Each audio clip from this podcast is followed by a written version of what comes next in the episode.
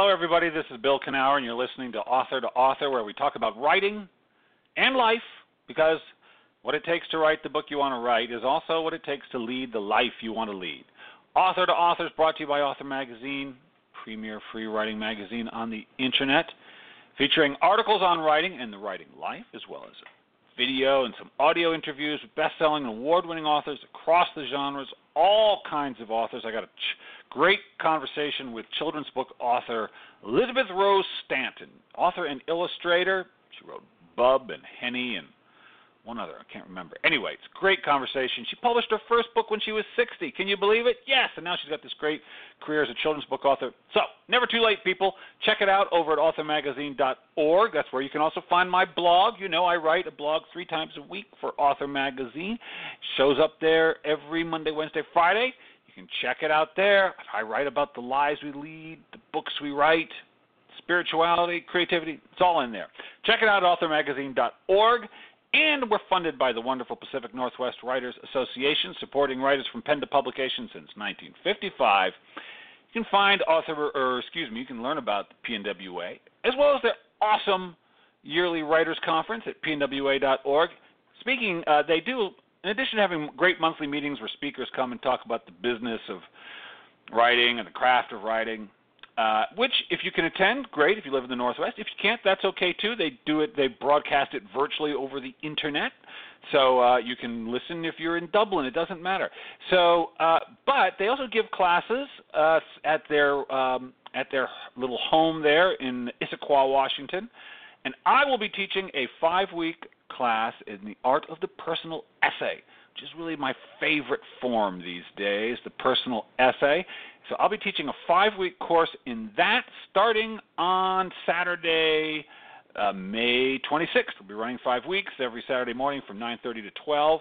You can sign up for that. I don't think I have it on my website yet, but it's definitely on the PNWA's website, pnwa.org. Check it out. Uh, today's guest, actually, I, Debra Dean, lovely woman, and I had her. Uh, she was a guest of mine on Author. There's a video interview with me talking to Debra when she released her uh, novel, The Mirrored World. Uh, but she's back with a different kind of book. Uh, Debra is, well, she's a best selling author of four critically acclaimed books that have been published in 21 languages. Yes, indeed. Her debut novel, The Madonnas of Leningrad, was a New York Times Editor's Choice, a number one book sense pick, book sense pick, a booklist top 10 novel, and an American Library Association, notable book of the year. But today we're going to be talking. Well, we're going to be talking about a lot of things, but we're going to be talking about her newest book, a bit of a departure, "Hidden Tapestry: Jan Yoors, His Two Wives, and the War That Made Them One." Debra, welcome to the show. Thank you, Bill. How you doing? Two week I'm old good. book. I'm good. I'm really shelf. happy to be talking with you again. Yeah, that was a fun conversation about the. I remember that was a good was a good conversation. We talked, yeah, yeah. Talked about a lot of stuff. It's an interesting, and, and to some degree, I have to tell you. So uh, I didn't read the Madonnas of Leningrad, but I read the Mirror's World, Mirrored World, which also took place in Russia, and was Uh-huh. historical and. Um, it was a fictionalized. It was historical fiction. Like, would you describe it that way? Sort of. It's Yes, histor- It's fiction. absolutely. I, I I used to be the first time that somebody called the Madonnas of Leningrad historical fiction. I got sort of up in arms about that because Yeah. my ideas about historical fiction were like bodice rippers, and I have since embraced that term. I'm I'm Yeah. I'm proud to be a historical fiction writer. You're proud. Are you? Yes. And so you've made a shift in that. Uh, how long did that take? Did you start reading other people like Elizabeth George, or and say, you know, this is was it Mar? No, Margaret. Was it Mar- Margaret George? That's who I was thinking of. Love Margaret George. But- She's a great historical. Well, I you know Did you start I reading others? just I hadn't thought about what I did as historical fiction. It was just like I'm writing a book about something I'm interested in, and um, it's not primarily. It, it's not. Um, I didn't choose it because it was historical. I chose the the subject matters because the the stories gripped me. But yeah. I've But- come to appreciate historical fiction is hard work. You know, you have to do the Oh, history part and the fiction part. Oh my God. I it's a I, actually I wrote I, one my one novel that got published was historical in nature, and I it was really me paddling upstream a little bit because I really wanted to tell the story, but uh, I'm not that interested in history, and so you know I really you know did the work, but I'm Uh-huh. not a passionate researcher, and you really have to be, don't you, if you want to. You do, and I have to say, I love researching. Yeah, And um, yeah. the the trick is that you don't let the research get in the way of the story, and that's a hard balance to find. Well, but you that's do have what to I hear enough from. research that you can make it real. You know. Yeah, well, yes, that's the key is the details. You want to be able to Uh-huh. because if I write a book set in, you know, Seattle, I where I live, it, the details aren't a problem, obviously. But set it in, you know, 1940s Denmark, uh, it might be a problem. And so, uh, you but you but you know, for good writing, the the detail is where the power is. You have to Right. fill it with detail. Right. You have to go and you know it's the 'em. old adage in creative writing write what you know it, it- the reason teachers say that is it's easier That's right. uh, unfortunately for me i just keep getting attracted to what i don't know and and so Well- when i wrote madonnas of leningrad i didn't know anything about what i was writing about and i just had to go find But- out But so I would I want to amend that little adage, that write what you know thing. Uh, I, I don't know who first. I always think of it in association with Ernest Hemingway because he would really just like go fishing, write about fishing, go to the bull rings, write about. i have no idea where it came from But but I think there's some truth to it. But I think that what you really know is what you're interested in. It's not mhm the subject matter. It's not write about the thing you do, although that's helpful. But I think the thing you know, because if you love science fiction, well, you'd have never flown in space probably, but you know Right. you're interested in it. Does that make sense? I Right. think that's really what. Because what do you know better than what? I mean, what do you know personally? Then I know I'm interested in this thing. I don't know what's going to happen in the future. I don't know what tomorrow brings, uh, but I know I, I when I lay my attention on this thing, it's effortless. Does that make sense? Right. Oh yeah, and I mean for me, that's my test of whether or not I'm going to actually commit to writing a book. Is I it has to haunt me, and if the story you. haunts me, then yeah, and because I'm I know I'm a slow writer, so if I make the commitment, it's like it's a marriage for uh, uh, you know at least a few years. And Yes. so yeah, I really have to know like this is something that I'm going to be wanting to find out about and you know stay with for for years. Yeah. Marriage, I think, is the perfect word because if you don't love that story, you're to, at some point, you're going to get into an argument with that story. at some point in the Yep. middle of that marriage, there's going to be a late night fight. and if you don't, you're just going to break up. You're going to say, oh, this isn't Right. worth it. But if you love it, you'll stay stay with it until that sucker is delivered out into the world. You really got to love it.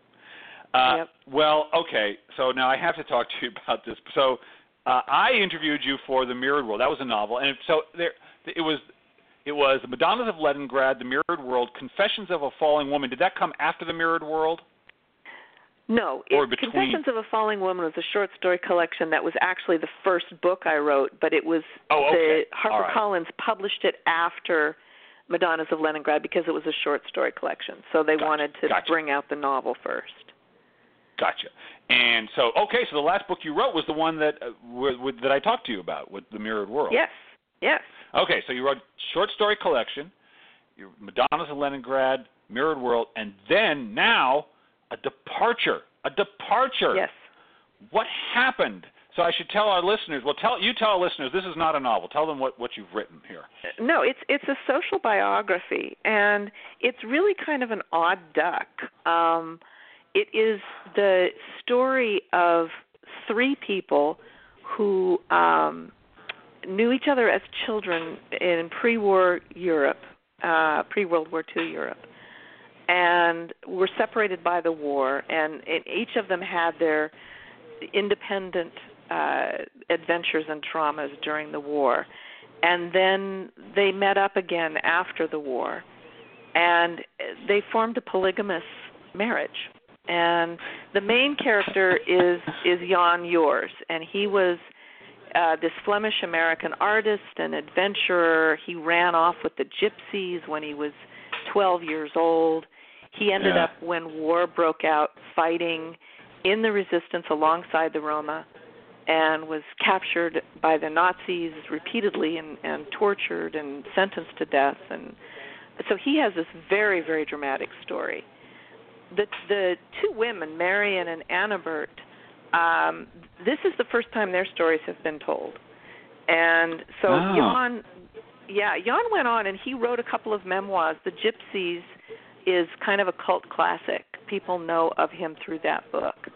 Right. And they and he was the one that was always giving the interviews and he was out in the public eye. The three Right. of them he designed he's an artist, he designed tapestries and Marion and Annabert wove them, these enormous, magnificent tapestries. And so he would be giving interviews and they would be just sitting there at the loom weaving away. and uh you know, pay he no never mind. he never said any hmm? Pay no mind to them; they're just weaving. Yes, that's right. and he was such a charismatic character. Yeah. Uh, but you know, they kept he kept a very nobody knew about his personal relationships. I mean, there was this right. sort of odd configuration, this this family unit, but he was very good at sort of three hand, you know, uh Monty where nobody quite knew what what the real situation was. I actually talked to people that were were good friends during the 50s and 60s and 70s. And when I asked them, so what was your understanding of the family relationships? I got so many different answers I can't begin to tell you. really? Oh yeah. Well, So he this was crafty really the from first his time from that his the story has been told. Wow. Well, okay. So there's a lot I want to ask you about this. So it's a non. So this is a work of nonfiction, but Yep. I was thinking about this.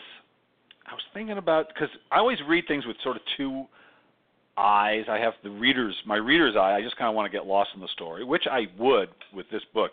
It's quite a good story, uh, and well told, Debra. I might add. Thank but you. Also, I have my writer's my you know glasses on, and I keep thinking, oh, look what she's doing. Look how she's bringing this thing to life. Because it seems to me you have like when you write narrative nonfiction, you've got to get all the facts down. Like you can't. Mhm. When I write personal, You can't make things up. I can I can kind of drift from the truth. Whatever, it's my story. I'll I'll I'll do with it what I want. You know, uh, not that I don't make stuff up, but I don't. I can't remember. I don't care. But you can't do that. You've got to No. stick to the facts, right? Right. But you got to tell a story. You've got to tell a story, Mhm. and that is that's. And I was I was really admiring how you wove in narrative details and a narrative sense while also presenting all the facts. Can you talk about that a little bit? Because it seems like a real challenge to me. Well, the first time, I mean, this is my first long form nonfiction. So I Yeah. was really, you know, diving into the deep end of the pool without ever ever having done it before. And when and my first draft was closer to a traditional scholarly nonfiction biography. And All right. I got done with it and I you know, I have I have friends that read what I've written. And I realized or came to realize, you know, I've got this rip roaring epic story and I'm letting um the I'm letting the the history of it get in the way of that. And and part of what happened in the early draft was I had I loved their voices. Jan, Yeah. I had his voice from his memoirs and from his interviews. Annabert, the first wife, she kept diaries her entire life and she was really a fine writer. So I had and I had access to all those diaries. So I had her voice. Marion, who's the one surviving person here, we did over a hundred hours of interviews. So Wow. I had her voice, yeah. That's how I got all that detail. um and I loved their voices and so in the in the first draft I had just I kept splicing in their telling of the story. But Right. what was happening was it's like it's like putting a freeze frame on on a film and having somebody comment on it and Right. so it was it wasn't moving as as quickly you know you didn't just dive deep into the story and go. It you just kept being pulled back up by their commentary on the story. So with much pain, I let go of almost all of that and I just tried to make it more like fiction and you know try yeah. to find that sort of middle ground where you're doing you know where you're concentrating on narrative drive uh and it and and, and at the same time making it as scenic as possible as you can with right. the limitations of nonfiction. You know, I can't well, just make up. No, I know. How frustrating. I know it was very tempting. I mean, you know. I'm sure. but no, I because I'm, I mean you've been I'm writing historical about, fiction, I'm right? About that. Hmm? Well, well, you have to be. Well, I say if you've been writing historical fiction, you're used to to to drifting between these facts that you're so interested in and the research that you're so interested in, and then letting your imagination come in and just augment and you know go where it wants to go too, and right, invent right. and bring characters in. And so you're used to blending fact and fiction. You know, you've got to. That's yeah, what, you know, this what the, this wasn't as big a leap as you might think, just because yeah. The historical fiction I've done was so rooted in history, in real, in the Madonnas of Leningrad. It was set during the the siege of Leningrad, and there's a lot of history there. Almost everything that happens in the novel actually happens. The part I invented was the characters, and then Right. with Mirrored World, you know, there's less that was known. This was 18th century, but and it was based on on the hagiography of a of a saint. So there was I was less constrained by what actually happened because really nobody Right. knows. But you Right. still have to do a lot of research for the period and all of the the you know everything going around that. So it wasn't as as big a leap as as you might think. But there was Yeah. that thing of you know when you when you have a mystery um and you you can't find the answer to it, you don't just get to make it up. No, you don't. No, you don't. No. You gotta No, you gotta trust that life is interesting, all on its own. right. And their their art. life is so interesting to me. I oh was my just God. so Yeah. fascinated. I actually had a friend of mine, uh, this uh, guy in in Miami that owns uh, a chain of independent bookstores. He came to me one day and he said, "I have your next book, Debra." And Oh, you know, I was gonna ask you. This, yeah, this is how it well, came. you know, writers hear that a lot. I'm sure you've yeah, heard yeah, that. yeah. yeah, Shut up. Write your own book. Yeah, it, it's never true, right? right. Um, but Mitchell's Mitchell, I had to listen to him. You know, he's Right. he knows his way around. He's a you know he's a, a major bookstore book book person, and he Right. started telling me this crazy story about this guy who was, you know, fighting in the resistance and ran off with the gypsies and through a series of circumstances after the war uh you know through a series of like complications he ends up in a polygamous marriage kind of by accident right. and I was fascinated. I found out much later that he had conflated the Yoors story with a with an Isaac Bashevis Singer novel he'd read. Oh. So it wasn't actually what happened, but it was en- it was close enough to what happened. And his Wow. sister is a documentary filmmaker, Susan Kaplan, and she had done a film on polygamy. And she had Wow. met the Yoors family in connection with researching for that film. And so Wow. she offered to kind of be the go the matchmaker and and introduced us. And so that's how I came to the story. Um, okay. But see, here's yeah. here's the thing about that is that if it were me, if it were I, I I I said, well, I can't do this. I'm a novelist. This ain't for me. Yeah. I write novels. I don't write, you know, social biographies. Did you go through any of that, or was it very easy to say, okay, I guess I'm going to write nonfiction now? Because I would have I, trouble I with that. think I don't I don't remember if there was ever a moment at the beginning when I thought about making this a novel. There were people that later suggested it should be a novel, including yeah. some major well, a, not my a, not my agent so much, but Oh. um some of the some of the publishers that I talked to. Yeah. Uh, I had a long conversation with one of the biggest names in in New York publishing, and he spent a couple of hours trying to convince me that I should rewrite it as a novel, um, Uh. because it would be easier to market. This this was a course. hard one to market Yeah. because it doesn't really Yeah. fit into it doesn't fit into any of the boxes that they that they like to have. Um, but I just I it, very early on, I realized I just couldn't make it a novel, and it's it, it's because I knew too much.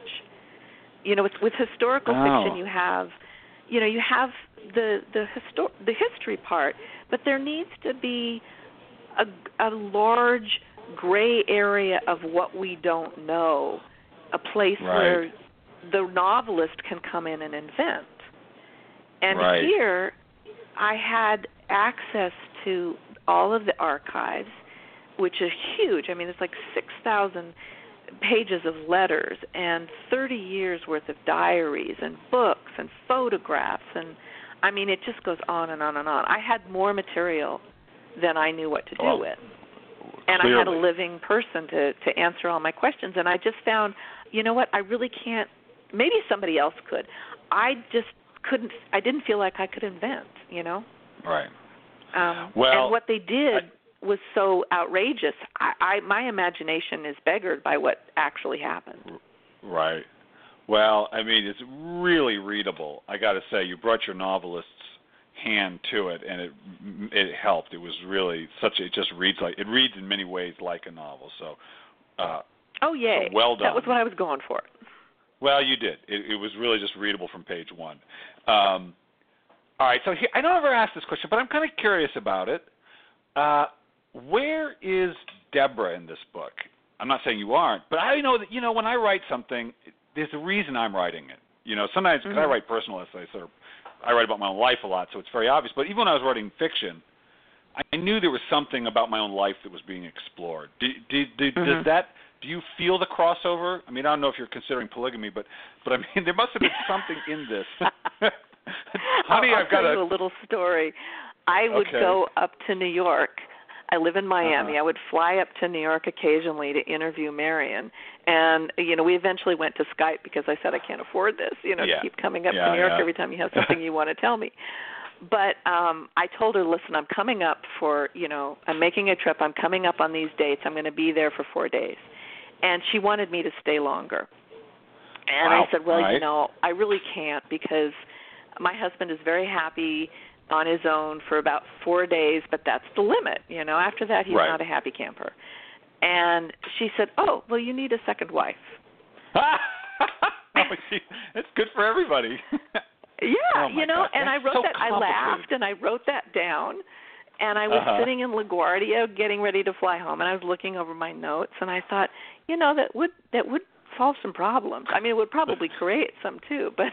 Oh my God, how complicated. It was the first well, time I had thought about their situation as being like, huh, you know, that might not that might not be such a crazy idea.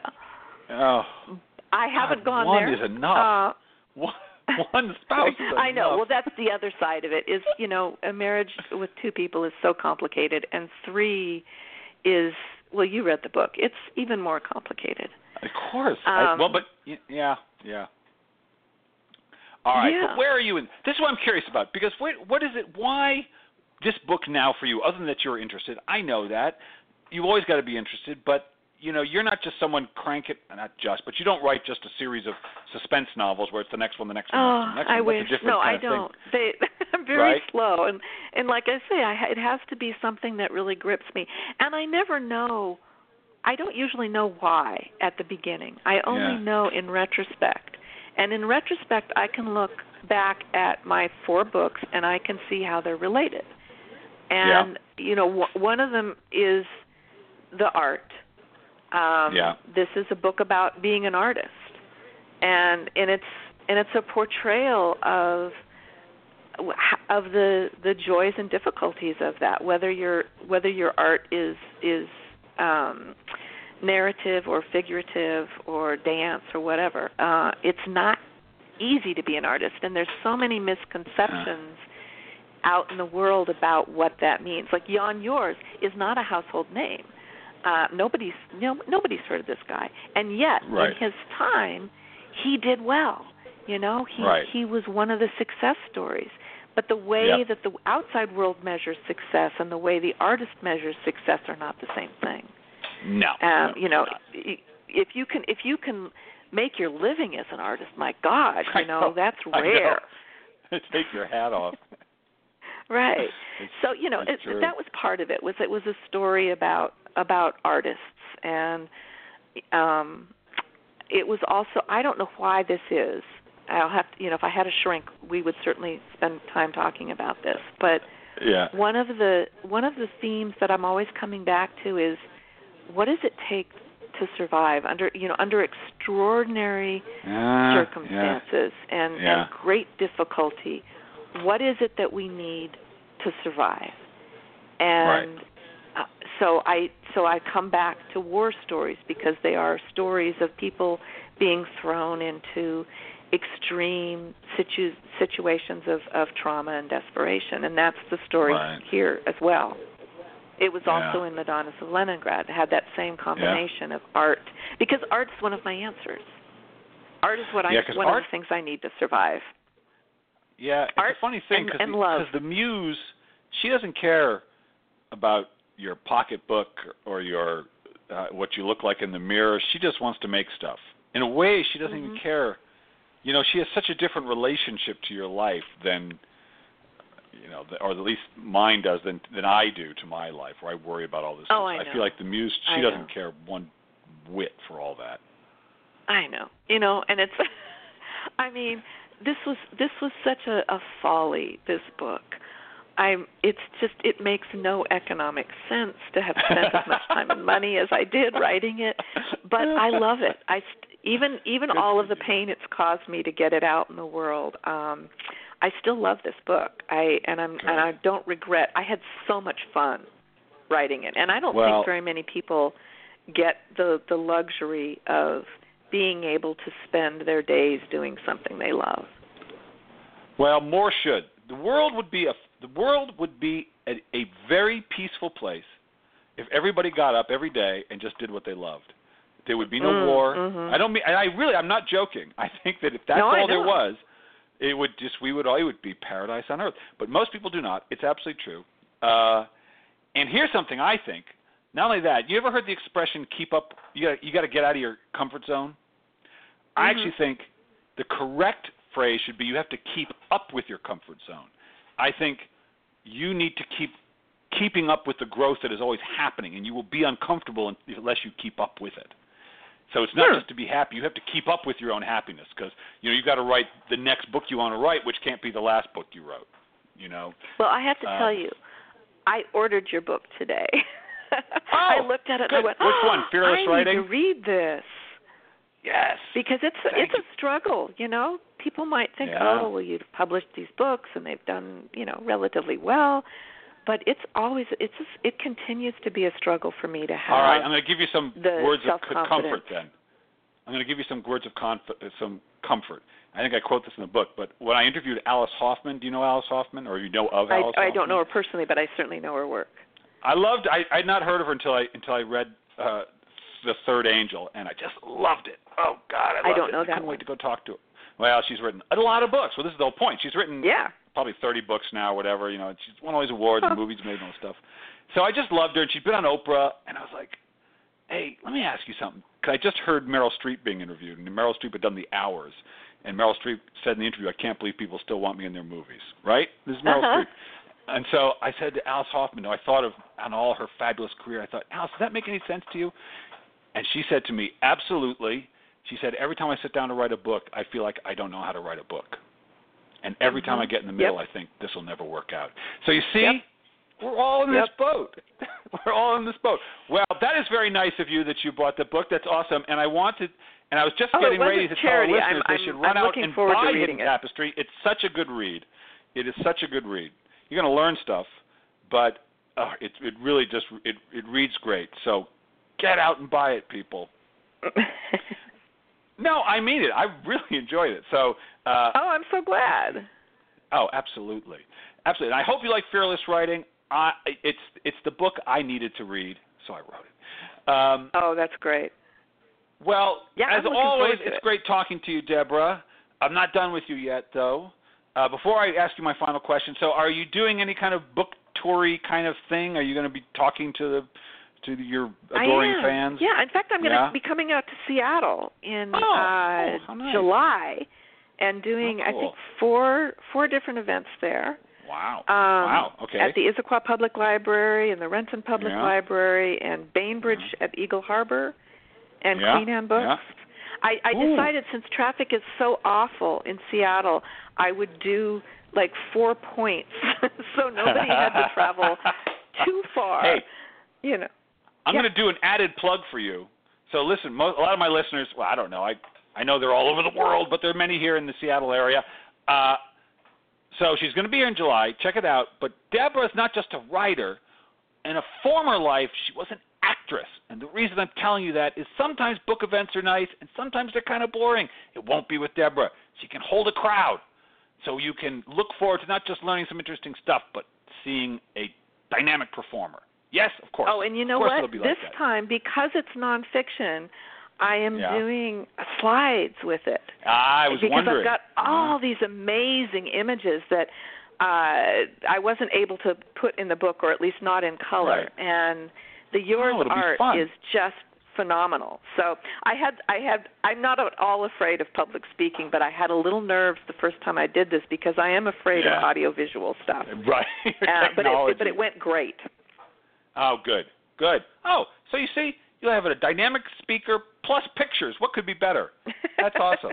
yeah, show and tell. What could be better? All right. Well, that's great. So they can learn about that on your website, debradean.com. Yeah, is that what it is? Is it Yes, debradean.com? that is it. Okay, and it'll be all be out there. Yes, events. There it is. Okay, good. All right. Now I asked you this question before, but what I found is sometimes the answer changes. It's such a fascinating question because we change. So my last question is: Finish this sentence. If writing has taught you anything, it's taught you what? I don't remember what I answered before. Yeah, I don't remember either. Uh, yeah. what what has uh, it taught you now? It's taught me patience. Ah, Um, yeah. yeah, you know, it's taught me to just live with something and I haven't I, I, I should say it's trying to teach me patience. I'm not sure I'm there yet. Well, but hey, it's required. You know what it is? It's a practice, and Yeah. and and and I so as a parent, and I had some difficult boys. I realized I, it is impossible to be too patient. That that Uh-huh. there's an always like an like an onion. There's like another layer of patience I can get to, and so you're more patient today than you were yesterday. You're just going to get more and more patient. How's that? That seem I fair? am getting more and more patient. I'm getting, Yeah. you know, I mean, I think just getting older helps. Uh, well, I it's I true. it There's- helps. the- hey, listen, there's not that many advantages of getting older, so you might as well celebrate the ones that are there. Re- and that's now, one wait. of them. I'm not willing to let you go yet because I will. I was just having a conversation with my mother-in-law, my almost 80-year-old mother-in-law, uh, on Sunday, and I said, you know what? I wouldn't go back a single day because I will not give up one stitch that I've learned. I can't do it. Oh, that's true. So, yes, No, you know, that's true. I can't. I won't do it. I like what I've learned too much. So, so, so you and me, and I don't know how many other people. It's like it's such a youth-obsessed culture, and I know. to, but you know, I have to say, the most interesting people I know, they're all over 80, Oh my goodness! almost all of them. wow. Oh, you, wow. Yeah. Good. Well, That's you good. know, so we have this- I have more interesting things to look forward to in my life. Maybe yeah, I'll get more yeah. interesting. Well, they've got you know, I mean, I've written two books that are set in World War II, partly because they have the best stories in oh, World War II. there were some good ones. Yeah. Yeah. sure. And and so Well- Marianne, who I was featured in the book, she's 92 now, and she's just she is so she is so sharp, and she still has she has more energy than I do. Uh Wow. Still. Yeah. When we were doing this interviewing, I would just I would be ready to get off You the phone out. and collapse, and and she wanted to Wow. keep going. So, you know, it, and I have I take I practice yoga, and my my mat mate, the woman that I'm always next to every every week, is 80. She can do everything I can do and and much more. Ah. so awesome. I have good Oh, good. It's not over for us yet. It's not over Not for us yet.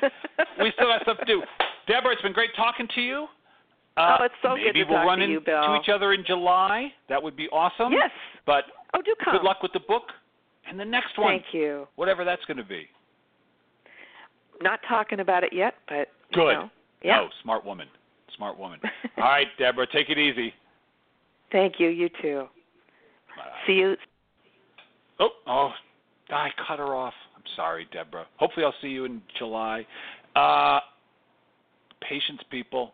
Not my strength. No, it's not. But I've learned a lot, just like Debra. I've learned a lot about it from writing. Uh, next week, uh, I will be back again talking to a woman named Natalie Singer about, I believe she's written a memoir. I don't know. It doesn't matter. We'll find out then. Until then, go do something you love.